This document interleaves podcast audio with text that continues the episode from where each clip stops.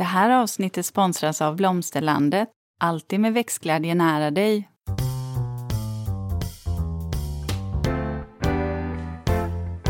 Välkommen till Ulrika och Lindas trädgårdspodd och det är jag som är Linda Kylén, trädgårdsmästare. Och det är jag som är Ulrika Levin, trädgårdsdesigner. Och idag, kära lyssnare, så ska vi prata olivträd och medelhavsväxter. Nu kan jag ju säga så här att eh, vi spelar ju in det här avsnittet i november månad, men det släpps ju faktiskt först idag, 12 eh, januari. januari 2023. Ja. Mm. ja. Och vi kommer att ha en gäst med oss också. Mm. Och honom presenterar vi lite senare. Men Linda, mm. din vecka då? Min vecka, och det är ju det här, nu är det ju november. Eh, men eh, eh, jag tänker så här att det, det kanske inte är så stor skillnad på väder och vind. Jag undrar om det är lite kallare nu när vi sitter här i januari och pratar. Eller om jag fortfarande kan... Nej, vi sitter ju inte i januari Nej, och pratar. Inte det. Så vi kan väl vi bara enas om att vi är i november och så kan du strunta i framtiden. Ska jag inte försöka att vara i januari? Nej, Nej. var här och nu. Okej, okay, jag är här och ja, jag är nu. Ja. Eh, nej, men jag, eh, jag håller på, jag har fullt upp på Åsby. Mm. Eh, och sen inte nog med det, jag håller också på, vi ska spela in ett nytt avsnitt av Trädgårdsmorgon. Jaha, ja, kommer eh, det inför jul eller? Ja, det kommer här, det kommer, ja precis, typ i, inför jul. Så mm. det sitter vi med också och skriver manus till. Eh, och sen så har jag faktiskt en hel del eh, journalister som har hört av sig som vill komma ner till Åsby och fota så här julfotografering. Kul! Ja, och inte nog med det. Jag håller också på och förbereder inför en ny bok som jag håller på och skriver. Mm -hmm. Ja, fotografering inför det också. Mm. Ja, det är mycket så här just nu. Foto, bygga upp miljöer, men man passar ju på när saker är i julskrud. Mm. Eh, då gör vi liksom alla de här jobben som man sen vill ha till nästa år. Då är de fotade och klara. Och det är lite komprimerat. Vi har våran lilla eh, liksom tre, fyra veckor på oss att fota. Så det är det jag gör. Jag känner mig nästan som en, eh, en teaterscensbyggare. Mm. Jag, bygger mina, ja, jag bygger mina scener. Mm. Och så lever jag i det också. Mm. Ja. Mm. Jul för hela slanten alltså, ja, redan i november. Redan i november. Det är nästan, ja. alltså jag skulle nog säga om vi nu sänder det här i januari och julen är slut så min jul den tog typ slut innan jul. för att då har jag hållit på med jul ända sedan i oktober. Mm. Ja. ja, men så det är väl varit, det är väl det jag pysslar med den här mm, veckan. Mm. Mm. Och du då? Uh, jag har varit på ett, uh, ja faktiskt ett kundmöte även om det är ganska sent så här in i, i november. Det var så roligt också för att då berättade de att, att de hade haft kompisar över på middag och så hade de sagt att de skulle träffa mig. För att de kände att de behöver hjälp och, och reaktionen hade varit va?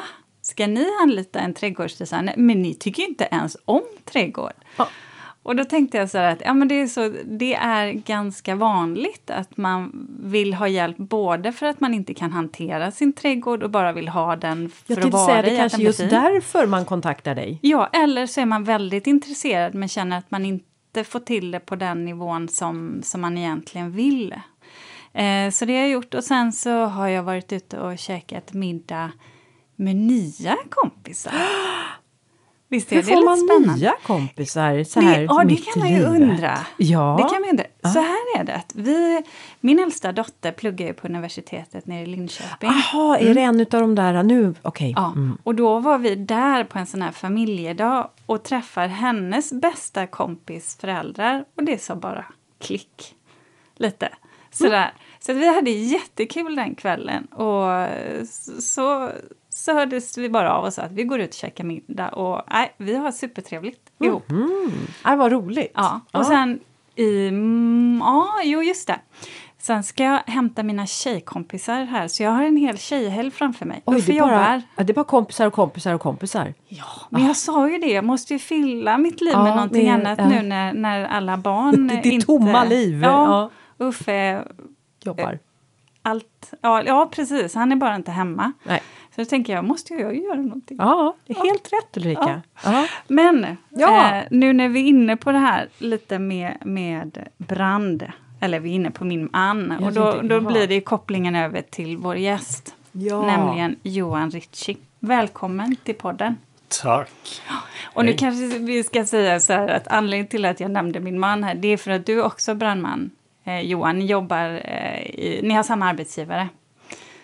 Så är det ju. Men du är ju inte här för att du är brandman. Du är ju här för att du är, ja vad ska man säga, del av en olivodling nere i Sicilien. Stämmer bra. Ja, Det är vår släkt i Italien på min frus sida. precis. Så du kan ju en hel del om olivträd. Och sen är du ju också en, åh får jag säga växtnörd? Alltså du är väldigt intresserad för vi träffades ju hemma i min trädgård vet jag. Du kom över med lite olivolja. Eh, och du började direkt prata om latinska, de latinska växtnamnen på växterna jag hade. Och så tänkte jag, det är lite ovanligt ändå. Och sen så förstod jag på, på dig när vi har pratats vidare att eh, du har faktiskt ett genuint växtintresse och kanske framförallt för olivträd och medelhavsväxter. Stämmer bra. Ja, det här är ju ett arv skulle jag tro. Eh, från eh, mina egna mor och farföräldrar. Som tog med mig eh, i tidig ålder som barn. Alltså att jag fick följa med och odla och skörda och eh, ja, på alla sätt eh, vara delaktig. Och där föddes intresset. Mm. Det är lite spännande, ända Ja. sedan man var liten. Ja. Ja. Men du, jag tänkte, kan vi inte börja med det här? För för här har jag faktiskt haft lite frågor sedan tidigare. För det är ju ändå lite spännande att säga att man kan ha, eller att man har en olivodling. Så, så jag tänkte, kan vi inte bara prata lite om olivträden i deras naturliga eh, livsmiljö. För sen ska vi, kära lyssnare, komma in på hur man odlar eh, olivträd eller hur man kan hantera sina olivträd här hemma i Sverige. Men det ligger alltså på Sicilien. Det ligger på Sicilien, det ligger på södra Sicilien, den sydvästra delen, i någonting som heter Agrigento-provinsen. Är det viktigt att det ligger på den delen av ön? Alltså har det med eh, växtligheten att göra? Ja, och lite klimatet skulle jag säga också. Att det var som lämpar sig bäst att odla. Eh, den norra delen av Sicilien, där har man mer nederbörd. Det funkar bättre att kanske odla sånt som kräver mer bevattning. Oliver just, lite mer tuffa, klara torka, sol och vind. Som det är mycket på den södra delen. Så att eh, den södra delen, där odlar man mycket oliver, skulle jag säga. Eh, kommer upp på den norra delen där det är mer kuperat, det regnar mer. Där har man mer citrusodlingar, persikor och annat som kräver bevattning minst två gånger i veckan under sommarhalvåret. Men hur ser, hur ser odlingen ut? För det är ganska många träd som finns där, eller hur? Ja, där vi håller till så är det ju mest småbönder ska jag säga. Eh, men självklart så krävs det många olivträd om man ska få ihop till lite olivolja. Så är det ju, även fast du är en småbonde. Mm. Så, och då, då har ni ingen bevattning, eller? eller Nej, just vi, vi kör ju utan bevattning. ja. Eh, och vi har ju bara ekologiskt odlat ska jag säga, så att det är ju varken besprutat eller konstgödslat. Eh, Men, utan- det, men då har ni också gamla träd. För jag tänker, om är det gamla Ja. träd så är, har ju de liksom rotat sig och då kan de också klara av torkan på ett bättre sätt. Helt klart, Ja. så är det ju. Hade ni haft nyplanterade träd och nya olivlundar då kanske ni hade behövt jobba mera Ja. med bevattning. Så är det, det är en utmaning. Men så är det ju så att man planterar ju aldrig oliver annat än på hösten när man sätter nya plantor. Då vet man, nu kommer regnet, det regnar oktober fram till ungefär februari. Och eh, då hinner ju plantorna etablera sig för att klara av första sommaren. Eh, Drar man upp de här själva? Alltså gör man allting från, alltså från scratch så att säga? Ja, man, ju- man gör ju både så att man drar upp egna eh, skott då. Även att man ympar också då, på en grundstam. Om man vill ha en större planta. Eh, och det är ju för att man vill ju ha speciella sorter då, som lämpar sig just för den här regionen. Hur gammalt blir ett olivträd? Alltså hur gamla är de äldsta? Har ni koll på det? Alltså jag har ju hört, det här får du ta med en nypa salt, att det finns olivträd som är över 3000 år. Eh, de vi har, eh, skulle jag säga, är som äldst 300 år kanske. Det är som ekar. Ja. Men det påverkas... Alltså påverkas ni av, av det förändrade klimatet just nu? Att, jag vet att det har kommit in, är det någon svampsjukdom eller något som har drabbats på många klacken i? Puglia, Apulia Ja. har man ju haft problem med det här. Och tack och lov så har man ju lyckats stoppa det där då, genom att såga brandgator i, eh, i de odlingarna som finns. Vilket är jättetragiskt då. Man får ta bort massa träd och får få stopp på det här. På Sicilien, så, eh, där vi håller till, har man inte det problemet. Däremot så har vi flugor som angriper oliverna eh, i början av skörden. Tidig höst så märker man det här. Och i och med att vi inte har något som är besprutat, ja, då blir det ju angripet av flugor. Och Men de, vad gör flugorna för skada? de borrar ett litet hål i oliven. Ja, det kan man inte ha när man ska sälja det. sen. Nej, och det som händer då, det blir ett hål i oliven, syre tränger syre, in, ja. och det börjar en den. oxidation. Mm. Men eh, det är ju inte varje år det är så, Nej. utan eh, vissa år mer. Eh, och då menar man på att det kan vara de eh, varmare vintrarna som gör att de här flugorna överlever. Ja. Såklart ja. Påverkas det av att det blir torrare? För det har ju också Medelhavsområdet problem med. Att det blir torrare och torrare. Mm. Eh, inte som jag har märkt, där vi håller Nej. till. Eh, jag tycker ändå att olivträden står pall för det här. Det, det gör de för, för torkan och värmen. Hur, hur, ser liksom, hur ser en säsong ut där? Alltså, de blommar.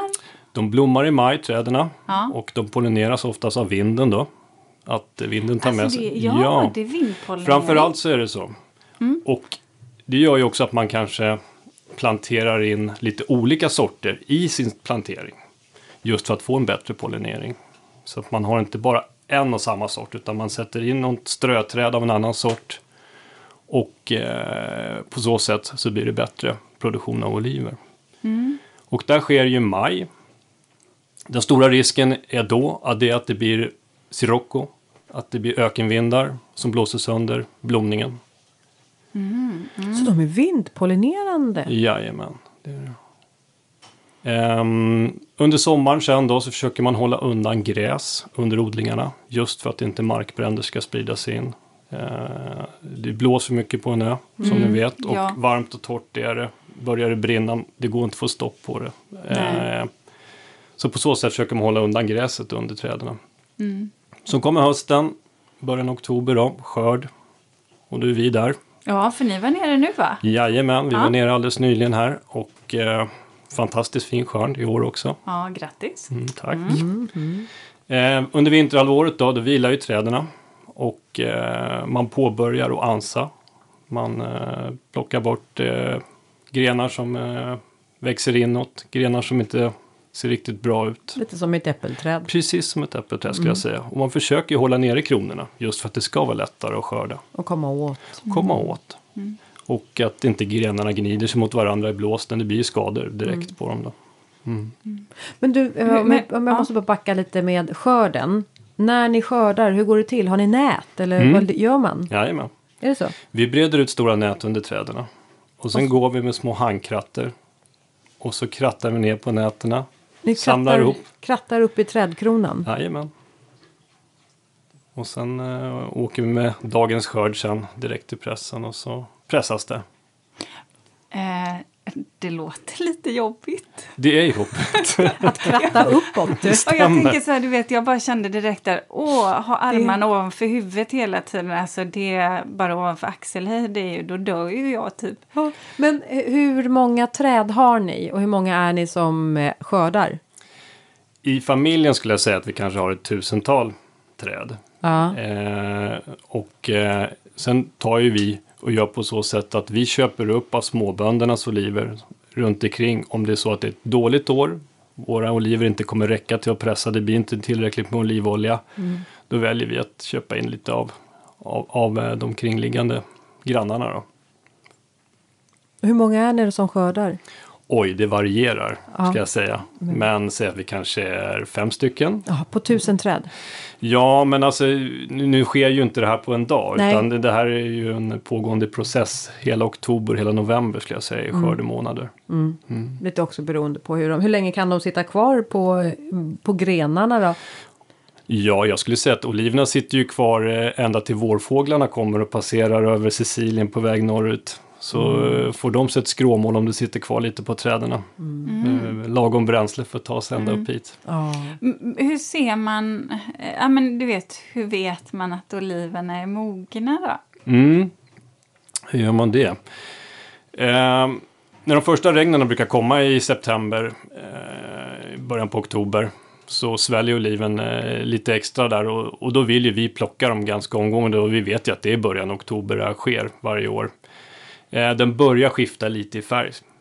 Mm. De vi skördar är ju gröna och de börjar gå över lite i tonen av lila. Då är det dags. Mm. Mm. Vad, vad händer sen med, med skörden när ni pressar dem? Alltså hur pressas de och hur... Alltså finns det någon... Finns det någon eh, process som är extra viktig? Jag, jag, tänker så här när man gör vin och så. Du vet Linda, när vi mm. var på Lottenlund där. Ja, så, så kändes det ju som att det fanns vissa moment i den här hanteringen som inte fick gå fel för då sket det sig rent ut sagt. Vi åker ju till byns lokala press dit alla bönderna åker. Man åker dit, man väger sina oliver och sen får man en tid för när man ska pressa de här och det vill man ju göra samma dag. I och med att man vill ju inte att frukten ska bli liggande och att den ska börja en oxidation i den.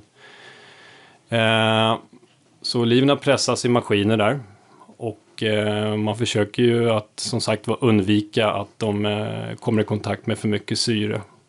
Eh, de tvättas av, de centrifugeras bort från all, allt vatten och sen går de in i en press och ut i ett annat rör så kommer den nypressade olivoljan. Sen. Mm. Mm. Och det, sen buteljerar man dem bara helt enkelt? Eller? Vi brukar ställa den i en silo faktiskt, där de får stå mm. ett par veckor och dekantera. Mm, för den är ganska grumlig den här novelloljan, den här nyskördade olivoljan. Står de på dunkar då eller? Nej, i en silo faktiskt. De står i en ja, stor silo? Ja. Men ifrån att ni har pressat dem så får ni? Dem... Sen eh, häller vi upp ett på dunkar sen. När ja. den har stått i ett par veckor. Men ifrån pressen till silon? Ja, silon är vid pressen. Jaha, okej, okay, så ni låter det vara kvar där alltså? Jajamän. Ah, ah. Mm. Det är en liten viktig detalj där för ja. mig att få reda på hur det här... Jag måste hänga med oliven hela ja. vägen. Ja. Så är det. Så i källaren under själva pressen. Dit går olivoljan i en slang Aha. direkt. Ja. Mm. Precis. Och sen, nej, för då, då kommer jag bara att tänka på eh, det här med olivolja. Det ska bli spännande att höra vad du säger. Hur ska man, hur ska man förvara sin olivolja egentligen? Mm. Olivolja, precis som jag sa, den, den gillar ju inte syre. Så man ska ju undvika att ha öppna korkar och släppa in luft. Och sen solljus är den inte kompis med heller. Vi har fått eh, varsina flaskor av dig här och de ja. är ju inte eh, transparenta flaskorna. Stämmer. Och det finns en anledning till det alltså. Ja, förvara olivoljan mörkt skulle jag vilja säga. Men en flaska kanske man vill ha framme och då är det ju bra att den är lite som du säger mörk. Mm. Mm. Mm. Eh, ja, vi, men du, eh, jag tänkte på backa bandet bara lite till eh, de olika sorters olivträden. Är det, har ni olika sorter eller mm. är det liksom? Ja, den oliven vi odlar framför allt och den som ni har i flaskan framför er nu. Det är ja. en sort som heter Bianco Lilla. Odlas väldigt flitigt på Sicilien, den regionen vi är. Mm. Bianco? Bianco Lilla. Lilla. Mm. Bianco Lilla. Aha. Och sen eh, finns det en sort som heter Norsalara. Mm. Vad är det som är speciellt med Bianco Lilla? Den lämpar sig bra just för eh, olivolja. Ah. Det blir ju fantastiskt bra produkt. Mm. Ja, det måste jag säga. Mm. Om, eh, nu är jag kanske lite partisk. Jaha, men, eller ja, du är kunnig för du har använt dig av olivolja. Ja, mm. ja, ja, och jag har verkligen äh, köpt du har fått ett smakprov. Ja, mm. den är god för den är lite pepprig. Mm. Eh, men den, olivolja kan ju ibland bli lite för gräsig eller lite, nästan mm. lite besk eller bitter kan jag tycka. Stämmer. Och det är inte den här olivoljan alls. Det är därför den vi sprider den vidare till andra, ah. jag på att säga. Den är väldigt god. Mm. Alltså det finns ju så många sorters oliver. Mm. Eh, bara i Italien så odlar man ju ett par hundra olika sorter. Eh, just den här sorten lämpar sig bäst för olivolja. Och ja. precis som du säger Ulrika, att vissa är ju mer beska i smaken. Mm. Den här är inte det. Nej. Nej. Oh, vad spännande. Men det kan ju vara att man tycker att beska är någonting som tillför. Man har en sallad eller något. Mm. Ja, uh, men det kan vara svårt att ha en pesto till exempel. Då, då blir den oftast lite frän kan mm, jag uppleva. Mm, mm. när man har den typen av olivolja. Jag den här tycka, är ju mild. Jag kan mm. tycka att olivolja smakar nästan som godast när man har bara så här vitt bröd. Ja, lite surdegsbröd. ja, precis. Ja. Surdegsbröd, salt, eh, lite peppar, olivolja och så doppa. Ja. Alltså det är så Gudomligt. Precis Ja. så. Precis så. Alltså den nyskördade olivoljan som vi kommer hem med efter dagens skörd. Vi brukar ju ta ett smakprov med oss. Den åker, allt åker inte ner i silen. Utan vi, vi, En vi del åker ner i magen. Ja, I en del silon. åker ner i magen. Och det är precis som du säger Linda. Nybakt bröd, ringla över den här helt gräsigt gröna olivoljan och sen lite flingsalt. Sen någonting gott att dricka till då. Ja, Ja, såklart. eller hur? Var hemma. Det är ju Det är helt fantastiskt. fredagsmyset. Eller hur? ja. Men du, Eh, jag tänkte så här, ska vi, ska vi det var komma... någon mer olivsort du började prata om. Ja, ja. ni har ju säkert sett eh, de här gröna runda oliverna som finns i martiniglasen. Ja. Och det är en sort som heter Norsalara. Aha. Och den odlas också just flitigt i den här regionen. Ganska små oliver. De är små, runda och Ja. otroligt gröna ska jag säga. Ja, Ja, ja. nästan lite läskigt gröna faktiskt. Mm, Och det är Norsalara. Och ehm, den lämpar sig nog mer skulle jag säga som bordsoliv. Alltså inte någon som man pressar till olivolja. Nej. Så det, ser, det är lite så också med de här olika sorterna. Det är lite Hulkengrönt. Ja, just det. faktiskt. Ja. Så tänker jag. Mm. Ja. Men jag tänkte så här, eh, du odlar ju faktiskt oliver hemma också Johan. Jag och, gör ju det. Ja, och det här var så spännande för jag, jag trodde faktiskt inte riktigt på det, men du får alltså skörd på dina oliver hemma, eller? Ja, och det kan jag göra med att jag har ju flera träd. Och Ja. som vi sa tidigare, de vimpollineras. Och de här står ju hyfsat nära varandra. Och eh, på så sätt så varje år när de blommar så kommer det nya oliver på dem. Jag vet inte om eh, du såg det när du klev in här i, på, i växthuset här på Överjärva. Att jag har ju olivträd som står här utanför i eh, så här stora vinfat. Jag sneglar på dem. Ja, du gjorde det? Du på dem. Ja. Eh, och de har ju också oliver. Eh, det finns i alla fall en, ja, små, små oliver. Men sen har jag sett att det finns en stor oliv också. Och jag tänker på, de står ju här ute. Eh, jag har flera stycken som står här utanför. Och det blåser ju ganska mycket. Så jag tänker att det kanske är någonting som har skett där. För de har ju oliver. Men inte de två som står inne i Nej, växthuset. jag tror vi är på spåret där. Vi är nog på spåret. eh. ja. Men kan inte du berätta lite eh, om dina träd? Dels, dels tänker jag ursprunget, om ja, hur du har dragit upp dem, om du har fixat dem själv eller om du har köpt dem. Och sen tänker jag att vi ska komma in på hur ditt olivträdsår ser ut. Mm. Ja, men det kan vi göra. Ja. Ja, jag har ju faktiskt fuskat. Jag har inte dragit upp de här från scratch. Utan, inte? Nej, Nej. jag har köpt fina exemplar. Några har Men haft i Sverige? I Sverige, absolut. Eh, jag har ju haft några faktiskt. Ja, jag tror, tror säkert 20 år faktiskt. Några av dem. Hur stort är ett sånt träd? Jag håller ju efter dem och håller nere dem. Annars så, så får jag inte in dem sen när det är dags för vinterförvaring. Men vad då? Är det, är det två meter? ja, ja, är det det är det. Ja, det är två meter. Det är Ja. det. Och jag försöker liksom klippa och hålla in det lite då så att det får plats Mm. Håller du inne rotklumpen också då? Klipper du den Nej, med? det har jag inte gjort faktiskt. Eh, Jag planterar väl om dem kanske helt var femte år. Och självklart om det är rotsnurr på dem att jag, Mm. att jag försöker reda ut det där och, och, och rotbeskär också, absolut. Det gör jag. Vad har du dem i då? Ja, vad har jag de här någonstans? Ja, Eh, och, och, och Vilka liksom kärl? dels, vilken, vilken typ av kärl? För jag tänker du, Mm. eller alltså, vad, vad pratar Ja. om? Volym, liter, när jag började, kvadratmeter? när jag skaffade de här, då var det i terrakottakrukor. Ja. Men eh, med tiden så har ju träden växt och eh, det blir tyngre och tyngre. Så har jag bytt faktiskt till plast. Mm. Inte helt optimalt. Eh, Det blir mer instängt, det andas inte. Men det funkar tycker jag. Mm. Det spar min rygg i alla fall framförallt. När de här ska flyttas på. Vad, för, vad är det för diameter? Vad är det för... Ja, jag skulle säga till 70, det- ja, 70 centimeter skulle jag tro i de Ja. här krukorna. Ja, det är det. Och hyfsat höga då? De är höga. Det är Alltså, de. vet ni vad jag gör? Jag fuskar ju här utanför med mina olivträd.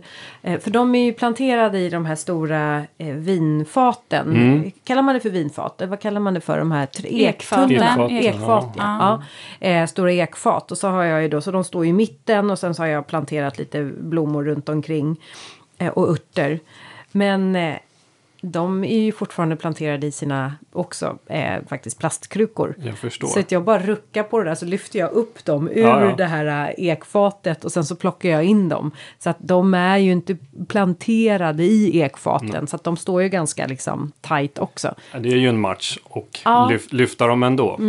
Och sen är det väl så eh, sådär med just eh, olivträd, precis som med pelargoner och många av de här medelhavsväxterna, att de, de trivs ju av att stå ganska trångt och lite hårt med rotsystemet. Ja, det är ju tuffa rackare. Ja. De är ju vana med, som vi sa tidigare, hårda tag. Det är värme och det är blåst. Och, ja. Så att de är... Jaha, ja, så då har du gått över till det så att du i alla fall har lättare hantering med dem. ja, jag har fått göra det. det de, de är ri- riktigt maffiga de här, några av dem. Men då om man börjar så här vintertid då? Vi, vi börjar året i vintern Ja, får vi ja. göra nu, vinterförvaringen. Precis. Eller? Så, så nu är, så att säga, Ja. när det här släpps så är det ju januari. Ja. Mm. Så var har du dina Ja, var är de då? någonstans då? Då är de i mitt växthus. Eh, Ett eh, 15 kvadrats växthus med ganska bra takhöjd. Eh, Och där inne har jag ställt dem i ett innertält Ah, av större modell också. Som är jag- lite mer isolerat då. Ja, så det blir ju två lager. Och det blir inte att jag behöver värma upp hela växthuset utan bara den här delen där, där olivträden står. Och sen har jag lagt frigo, frigolit på golvet, cellplast, under dem. Så att eh, inte markkylan tränger upp. Har du Eh, ett växthus som är murad grund? Eller Nej, har du... det har Nej, jag inte. har inte. Nej, det är glas hela vägen ner. Ja. För det är ju ändå, jag vet mitt förra växthus, då hade jag just en murad grund. Mm. Och det gjorde ju att det hjälpte ju till att inte, att liksom mark, eh, eh, liksom kyla, vad säger man, kyla, men Mm. att det, ja det blev inte så himla så här där ettrigt eh, svängningar i, i kyla, utan det var ju lite lugnare så här, temperaturväxlingar, vilket såklart då var positivt för de medelhavsväxter som jag hade där Helt inne. klart en snällare lösning för växterna. Ja, men då har man ju då frigolit eller något annat som kan isolera på marken. Mm.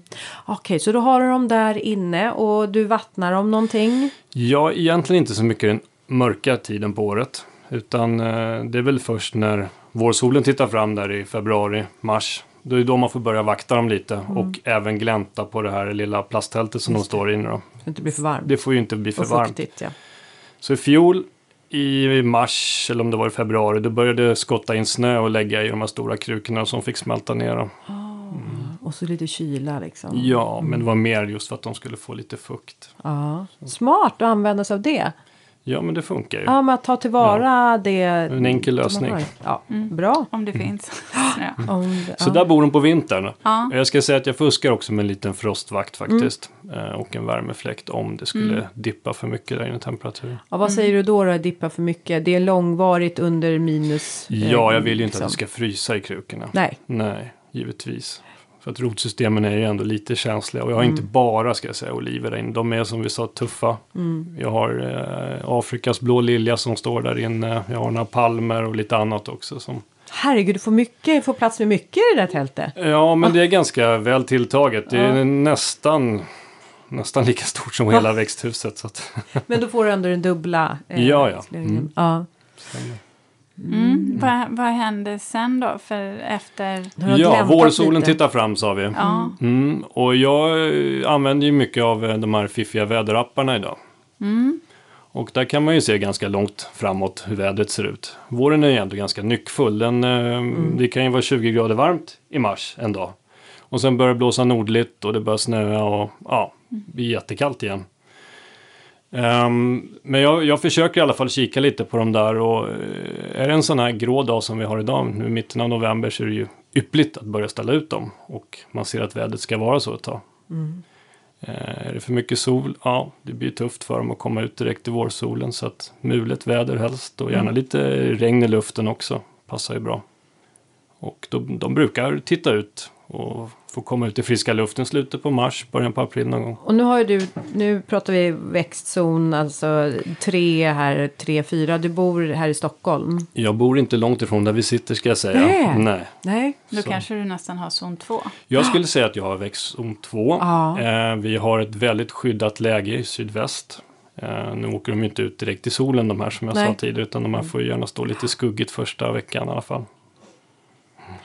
Men redan i mars sa du du flyttar ut Ja dem? men eh, det beror ju på liksom vad väderappen säger. Är Ja. det så att det är plusgrader även på nätterna och... Eh, Meteorologisk vår. Ja. Mm. Men eh, någonstans där, början på april, slutet på mars Mm. oftast. Mm. Det händer ju liksom som jag sa att vädret skiftar snabbt, aprilväder. Och man får ju täcka över dem med en eh, säckväv eller lite sånt där brukar jag göra. Ja. Mm. Och sen blir det då, blommar de i maj här också Nej, då? det gör de inte. Nej. De här är de ju lite senare. Jag skulle säga slutet på juni, början på juli. Ja. Så blir det massor med blommor på dem. ja. Och humlorna och bina älskar det där. Och så att de hjälper säkert till dem också. Mm. Med lite pollinering. Gödslar du någonting? Jajamän, det gör jag. jag. De är ju stora de här krukorna som de står i. Och eh, jag vill ju jordförbättra lite i dem inför varje säsong. Så att jag brukar framförallt på våren då ta eh, kogödsel och, och fylla upp översta lagret. Skrapa bort den gamla jorden och sen fylla på med lite kogödsel och sådär. Och vattnar ut näring. Jajamän, det gör jag. Ja. De får guldvatten, de Ja. får bokashi. Även lite nässelvatten ibland på sommaren. Kväve. Precis. Och fosfor. Mm. Och fosfor också. Ja. Kretslopp. Mm. Jaha. Så lite av varje. Vad för fråga, för vi har ju pratat nu mycket om eh, så här, verkligen så här ingående placering vintertid. Men på sommaren då? Var har du dina olivträd någonstans? De står ute på våra terrasser gör de. ja. Och de står där ute fortfarande. Nu Ja, här nu i, i mitten på november faktiskt. Ja, mina står också ute. Ja. Men hur många olivträd pratar vi om då? Vi har sex stora. Ja. Sen har jag den här mindre Som är varianten. två meter höga. Ja. Och med en, eh, med en, trä, med en krona som är typ en meter i diameter. Ja, det, de är täta och rejäla som sagt. För jag klipper ju ner dem här och försöker hålla efter dem. Just för att de inte ska bli för stora. Kör du ut dem i pirra då eller? Ja, det händer att jag gör. ja. Framförallt ska jag säga. Ja. när de ska in, det är då jag får använda pirran. För att eh, våren, då är de ju lite uttorkade, Ja, torra, ja. rotklumpen. Ganska lätta att bära ut. Men när de väl ska in sen, det är då Då är det riktiga träningspasset kommer. In Ja. från sommarbete, det vet man ju hästarna då är de välmatade. Ja. Ja, precis. ja. precis. Okej, så då har du dem lite så här runt på terrassen. eh, Ja. Så ni kanske så, här så att ni får uppleva Sicilien fast hemma. Exakt så. Ja. Eh, Ja. mm. Sitter ni under olivträden då? Nej, det har vi nog aldrig gjort, men vi sitter gärna runt dem faktiskt. Det gör Ja. vi. Mm. Och njuter. Då fick jag en bild där runt i ring. Ja, alltså alla ja. stolar ungefär som en julgran. Just det. Nej. Ja. Men, och sen så, när skördar du då? När blir det skörd? För det blir ju, eller blir det samtidigt? Nej, det kan inte Det bli kan om det blommorna bli. Ja, kommer jag i låter juni, ju juli. Oliverna gå till fåglarna faktiskt, ska jag Ja. säga. Ja. Ja, det är klart, du har ju en hel, hel olivodling Ja, i. Ja. Eh, nu mognar ju inte de här i samma takt som de gör längre söderut. Nej. Utan jag låter dem sitta kvar under vinterförvaringen. Och när de ställs ut sen på våren då blir ju fåglarna överlyckliga. Att, jag titta, tänka mig." Mm. någon som ställer ut lite mat till oss. Så då är det fullt med koltrastar i de där som betar av. Det är mycket näring i Ja. dem. Mm. Verkligen. Men du, Linda, då måste jag bara ställa en fråga. För att det här med oliver, eh, om man nu inte har ett växthus, kan, man, kan man ha olivträden, kan man ta in dem i vanlig rumstemperatur och ha dem som ett prydnadsträd inomhus? Linda, visst är vi stolta över att ha en sponsor till dagens avsnitt? Ja, och det är Blomsterlandet. En trädgårdsbutik nära dig med butiker över hela landet och en e-handel som är öppen dygnet runt. Välkommen! Alltså man kan ju göra det, men det är klart att det är ju en ganska stor stress för trädet att tas in i och stå i en sån värme under hela året.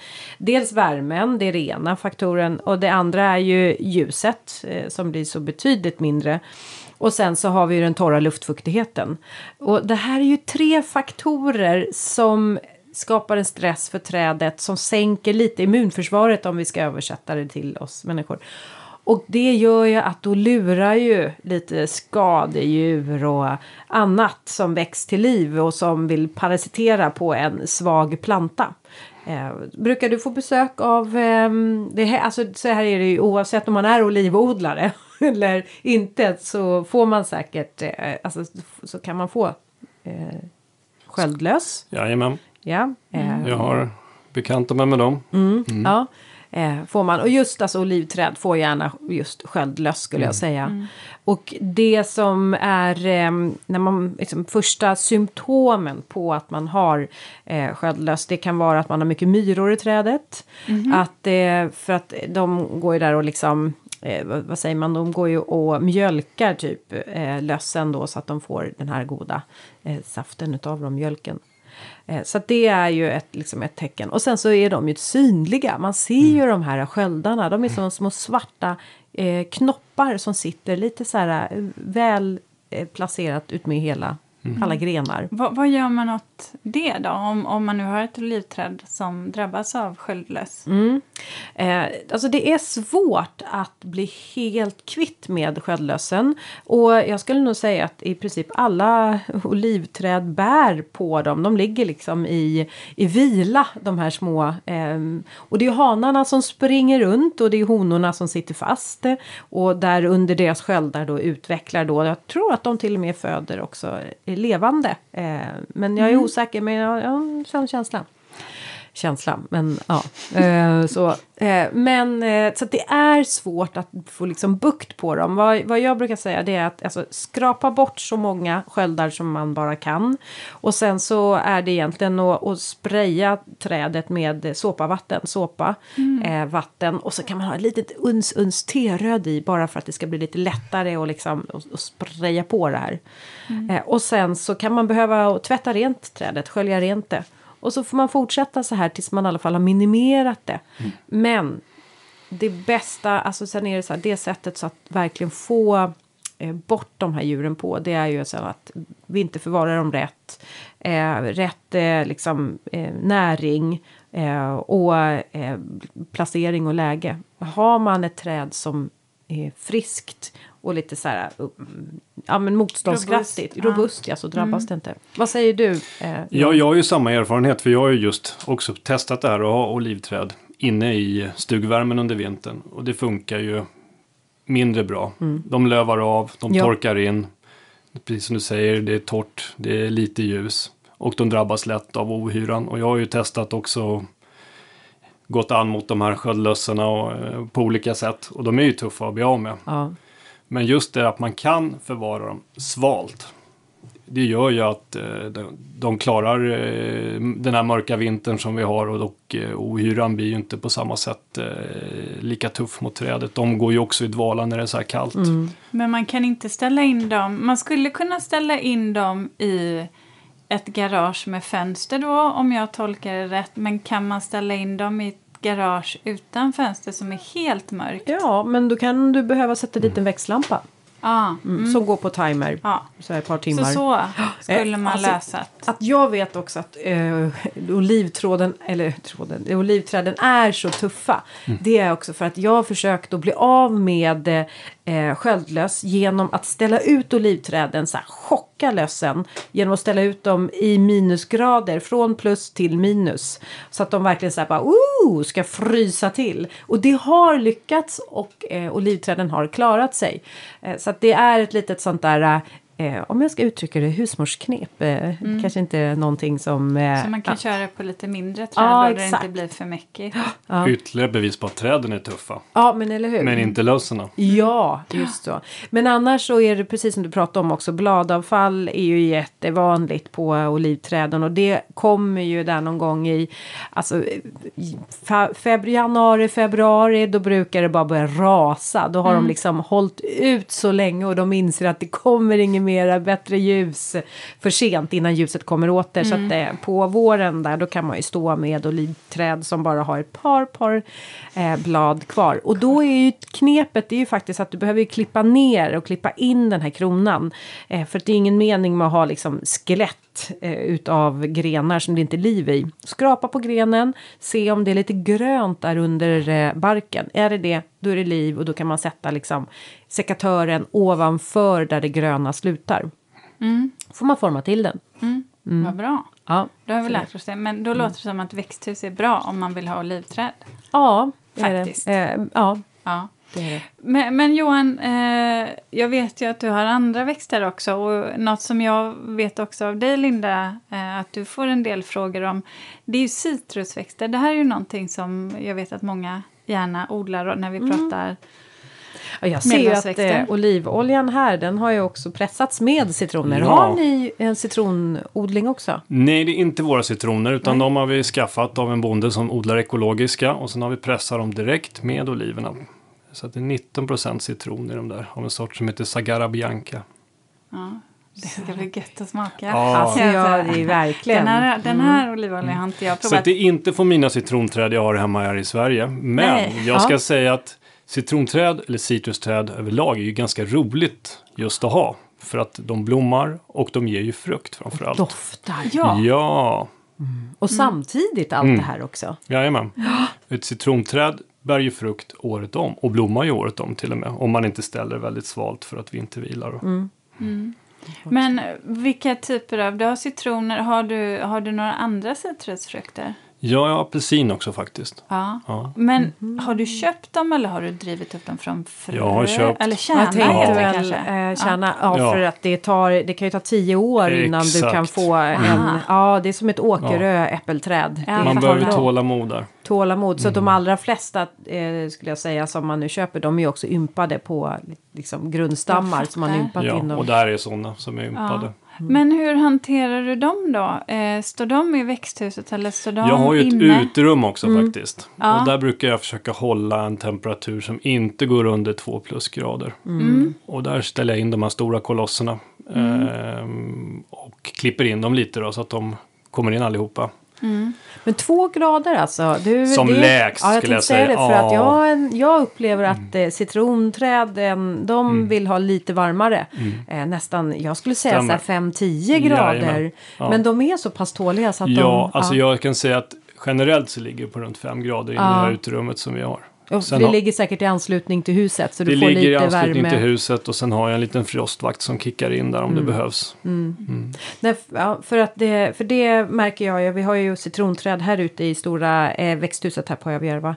Och de, eh, när det har varit riktigt kallt här ute och de har stått kanske lite för nära de här vädringsluckorna. Då har de visat köldskador. Mm. Men så länge som vi håller de här mellan 5-10 plusgrader. Då är de också. Mm. Och mycket hellre ha dem också i ett svalt vinterförvaring än Men, men då, då måste vi komma tillbaka till det här, alltså till det här med vinterförvaring. För, för, för, för alla oss som då inte har växthus eller uterum eh, är det helt kört, Linda, att ha ett citrus.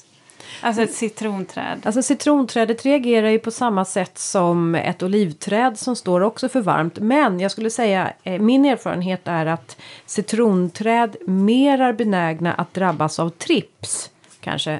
Och kanske ullös än just sköldlös. Sköldlösen finns där också. Men jag skulle säga att tripsen är nog det som de drabbas mest utav. Eh, har dina drabbats? Ja, jag får ju spinn på dem. Och spinn, spinn och Eh, trips det, brukar gå hand Och det märks framförallt på våren när det börjar Ja. liksom, när temperaturen stiger in i uterummet. Och jag gör ju då att jag oftast ställer upp eh, dörrarna på vid gavel för att hålla nere Ja. temperaturen där. För att det inte och ska fläkta. fläkta och sen eh, så sprayar de med mycket fukt. Eh, Och ett sätt att se om man har trips, det ser man ju snabbt på bladen. Bladen är, de blir lite så här som skimrande i silver. Och de blir eh, eh, lite bleka. Blir de, och det är ju för att eh, de äts upp inifrån i mellanskiktet på bladen. Där äter då eh, de här små djuren upp det.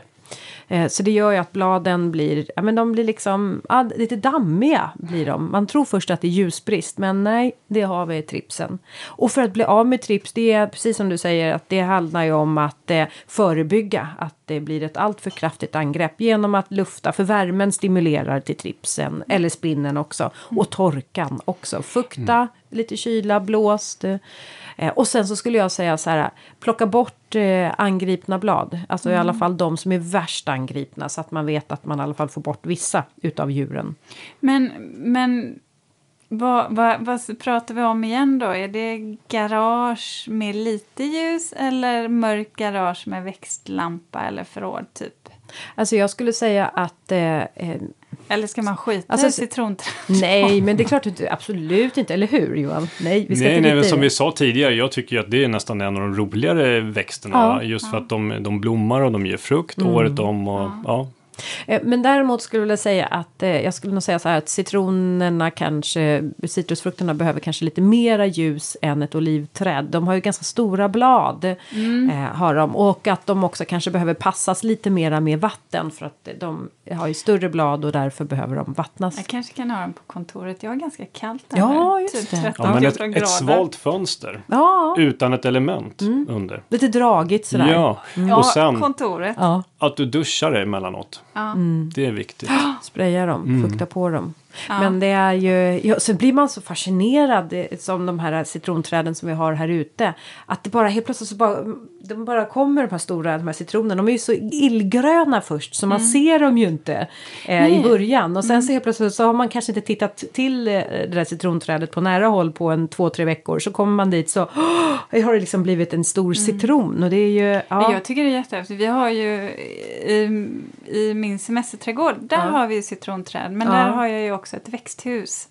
Och det ligger ju i eh, zon 1. Mm. Så jag har ju lite andra förutsättningar där. Men jag skulle vilja ha ett här hemma. Framförallt mina barn vill ha det. Ja, jag ska säga en sak också att när man köper, om man nu inte har ett citronträd om man vill köpa det eller olivträd och man åker till en trädgårdsbutik så brukar det ofta sitta som en liten etikett på plantan där det står att det här är inte till för att äta.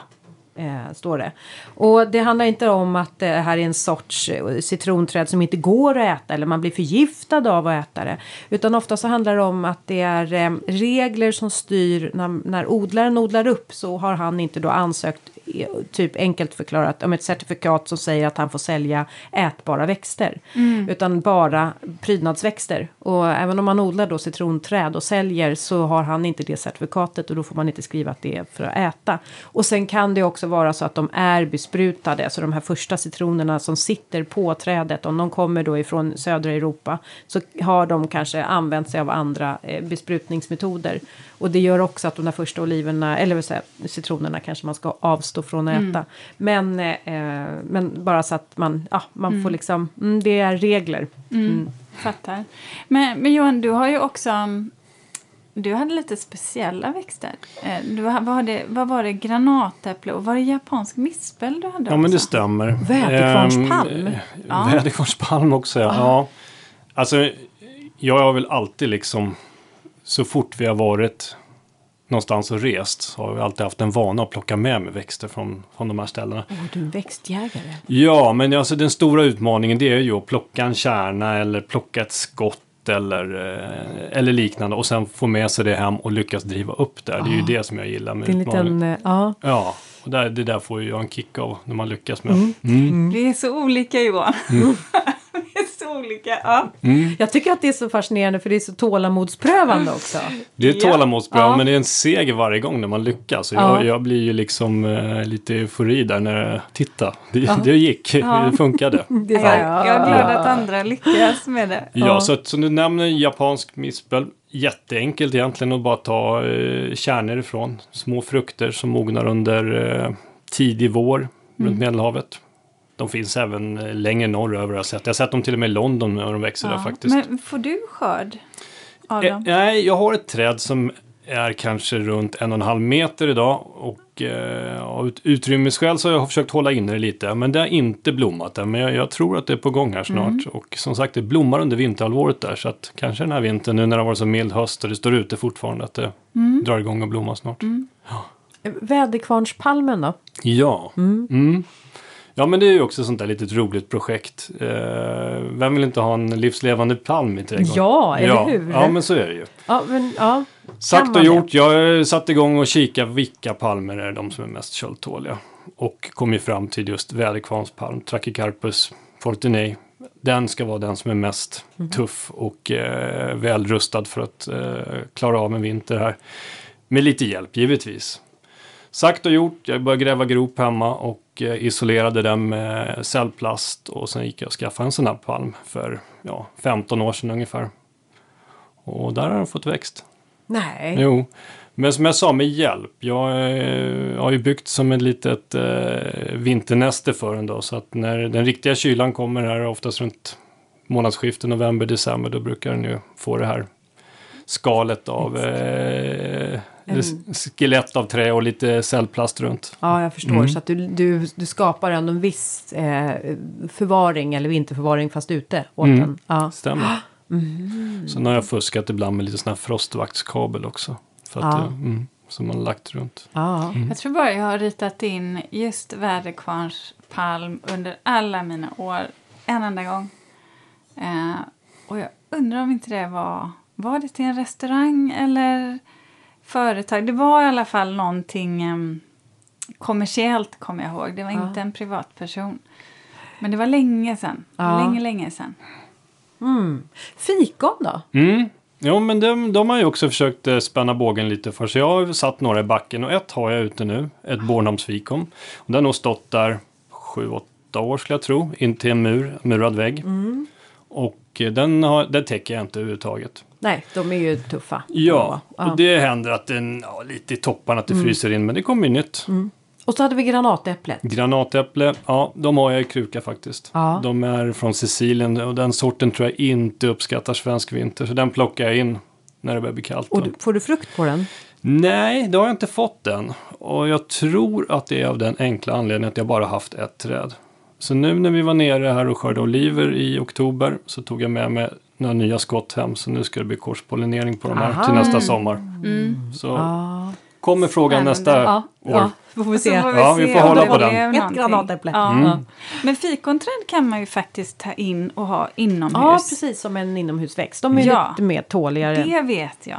Men det är också så här att när man tar in dem, de kan man ju alltså vinterförvara svalt i ett mörkt utrymme eftersom de tappar sina blad.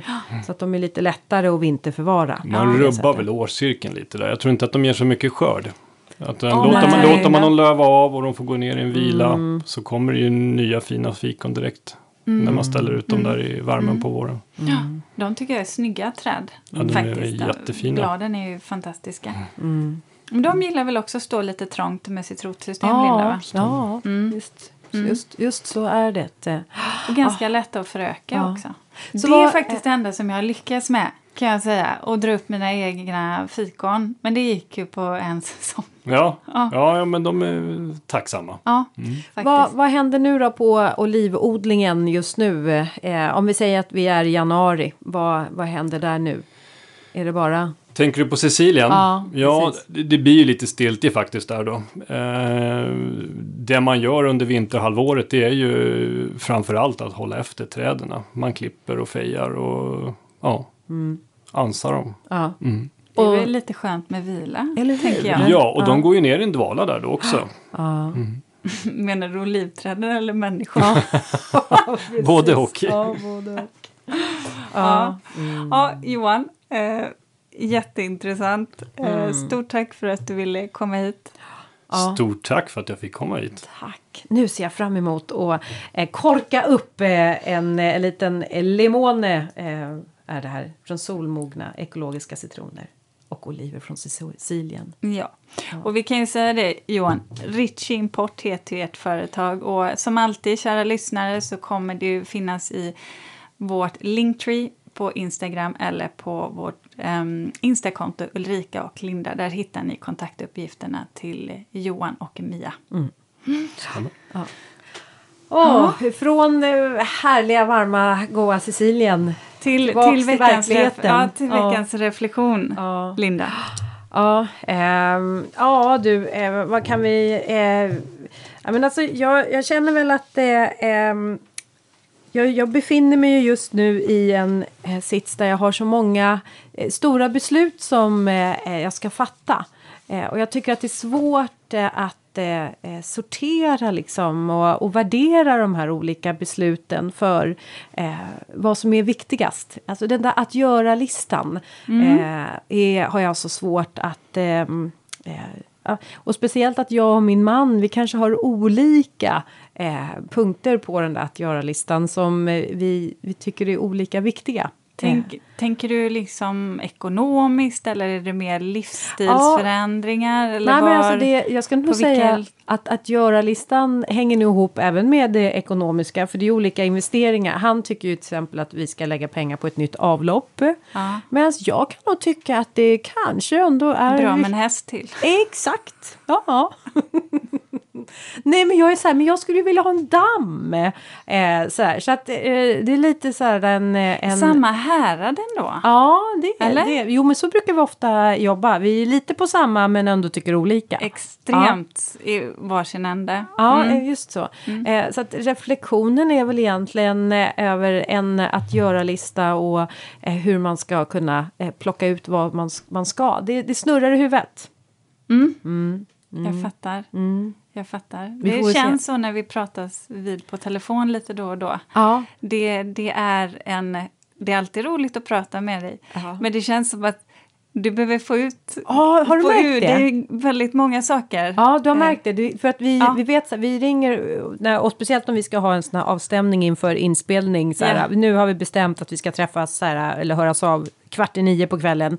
Eh, och det är bara det att eh, innan vi kommer till vad vi ska prata om, då har jag bubblat i 45 minuter. Ja, lite så är det. Så jag Ja. vet, nu ska jag prata med Linda. Jag bokar inget efteråt. Nej, nej, nej, Men det är alltid väldigt roligt. Ja. Ja. ja, men du ser, du får höra om min att göra-lista. Ja, ja. ja, ja det jag inget emot. Nej, Verkligen nej. inte. Men, men jag har faktiskt börjat med eh, en eh, app eh, och ett eh, mera så här, verktyg som hjälper eh, till att sortera, att göra listor och göra checklistor och ja, ehm, så på det sättet lite strukturera Ja, jag tänkte att du hade hittat något få din man att göra det jag vill. ja. du vill. Den du. Mm, den vill. Det hade blivit en stor säljare. Ja. Vill du höra då vad Ja, jag det har tänkt jag. på? Mm. Nej men vet du vad, så här, jag har, jag har klurat på en sak eh, som handlar om traumatrötthet. Har du hört det begreppet? Nej. Jag har läst flera artiklar ehm, om just det här begreppet traumatrötthet. Och det handlar ju i princip om att vi Ehm, att man bara orkar lyssna till eh, en viss mängd tragiska livsöden. Sen blir man trött på det.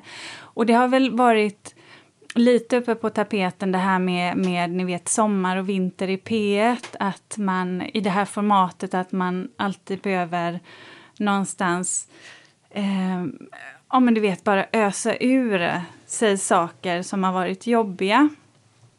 Det kan jag väl i och för sig förstå ibland att man har så att säga en, eh, vad ska man säga, en åsikt eller man kan fundera på, behöver man alltid göra så? Jag tycker inte det. Det finns ju sommarpratare som har pratat om det de gör och gjort det på ett fantastiskt bra sätt. Men det Är det jag... inte den dramaturgiska valen man vill få in där? Ja, och det kan man väl fundera på om det alltid måste vara så, om det alltid är lämpligt. För jag menar, vill man inte prata om det som har varit svårt så ska man ju absolut inte känna någon press på det. Men det är också i andra sammanhang, vi har ju vi har ju en ganska tuff situation, vi har krig i Europa och det är mycket lidande. Eh, men det jag har funderat på är just det där att det kan bli som om man jämför människors lidanden. Ungefär som att man säger så här att nej, nej, nej. Nu Man har jag värderar. hört fem historier om eh, en tragisk händelse. Nu är, min, nu är jag trött, nu har, min, nu har jag fyllt min traumakvot. Men vad gör det med oss och vår mänsklighet? Tänk om man är psykolog, socialsekreterare, präst och så kommer någon dit, är man sista patient där klockan liksom kvart i tre på eftermiddagen och så säger man så här, du, jag mår så dåligt. Nej, Nej, jag men vet du, stopp! Jag är liksom färdig, jag vill inte höra om mer, mer liksom Elände. elände. Nu får det vara bra. Så att, att man ens börjar diskutera det, att man diskuterar om man måste berätta Vad kallar du för? allting. Trauma? Traumatrötthet. Traumatrötthet. Att man börjar diskutera om människor alltid behöver eh, så att säga, avslöja sina innersta sorger. Det är en sak, men att börja jämföra människors lidande eller göra värderingar det tycker jag känns så dystopiskt. Vad, vad händer med oss? Jag hoppas att jag kan vara empatisk även om det är den 99 personen som kommer och säger något sorgligt till mig. Och att jag orkar lyssna. Det har jag tänkt på. Ja, ja mm. en eh, intressant reflektion. Men jag tänker om man har ett sånt yrke så tänker jag att då är man kanske, alltså, eh, jag tänker att det kanske inte går in i själen så mycket. Man har liksom, Nej, man vet men jag tänker ska- medmänsklighet. Jag tänker Johan, ni träffar ju också människor i, i sorg och kris och i väldigt svåra situationer. Ja men det stämmer. Jag, jag, jag kan faktiskt skriva under på det du säger. Att eh, man matas ju hela tiden i eh, tv och, och, radio av saker som händer i världen. Och en eh, dag på jobbet kan jag möta många av de här händelserna också. Och när jag känner när jag kommer hem efter en sån dag, jag orkar inte sitta och lyssna på allt elände som händer. Nej, på något sätt på nyheterna? Ja, blir, eller? jag känner att det blir lite för mycket faktiskt. Mm. Eh, om man haft en dag där man har varit med och sett det här i verkliga livet. Mm. Det där är också intressant för när jag är med på bland annat Nyhetsmorgon så är det ju oftast det jag kan få eh, frågan om. Kan du inte vara med nu? Det har varit så mycket tuffa inslag nu och det är mm. vi behöver lätta upp det lite med någonting annat eh, med blommor och eh, så. Så att eh, ja. Det är bra. Det är ja. mycket lätt, mer, mer lättsmält. Ja, ja. Och det, det är ja. ja. och det tänker jag, det handlar nog om att det är en sak att så att säga känna att man eh, kanske måste tillåta sig att tänka på andra saker om man har haft, alltså mött någonting som, som är väldigt svårt eller människor som har eh, som har råkat väldigt illa ut. Det är en annan sak tycker jag om man blir avstängd. För det är en fara, jag tänker också utifrån ditt mm. jobb där Johan, att inte känna någonting längre. Det måste ju också vara... Ja, det skulle ju vara värre om det var så. Ja, så är det eller hur? Ja. Ska man jobba mot människor och med människor så måste man ju ändå ha de känselsprötena kvar, så är det ju. Men ändå kunna, kunna stänga av, eller lite eller? Ja, så vi ska ju vara professionella när vi kommer ut och hjälper. Och eh, skulle jag sätta mig ner och gråta med de här som har råkat ut för det här. Mm.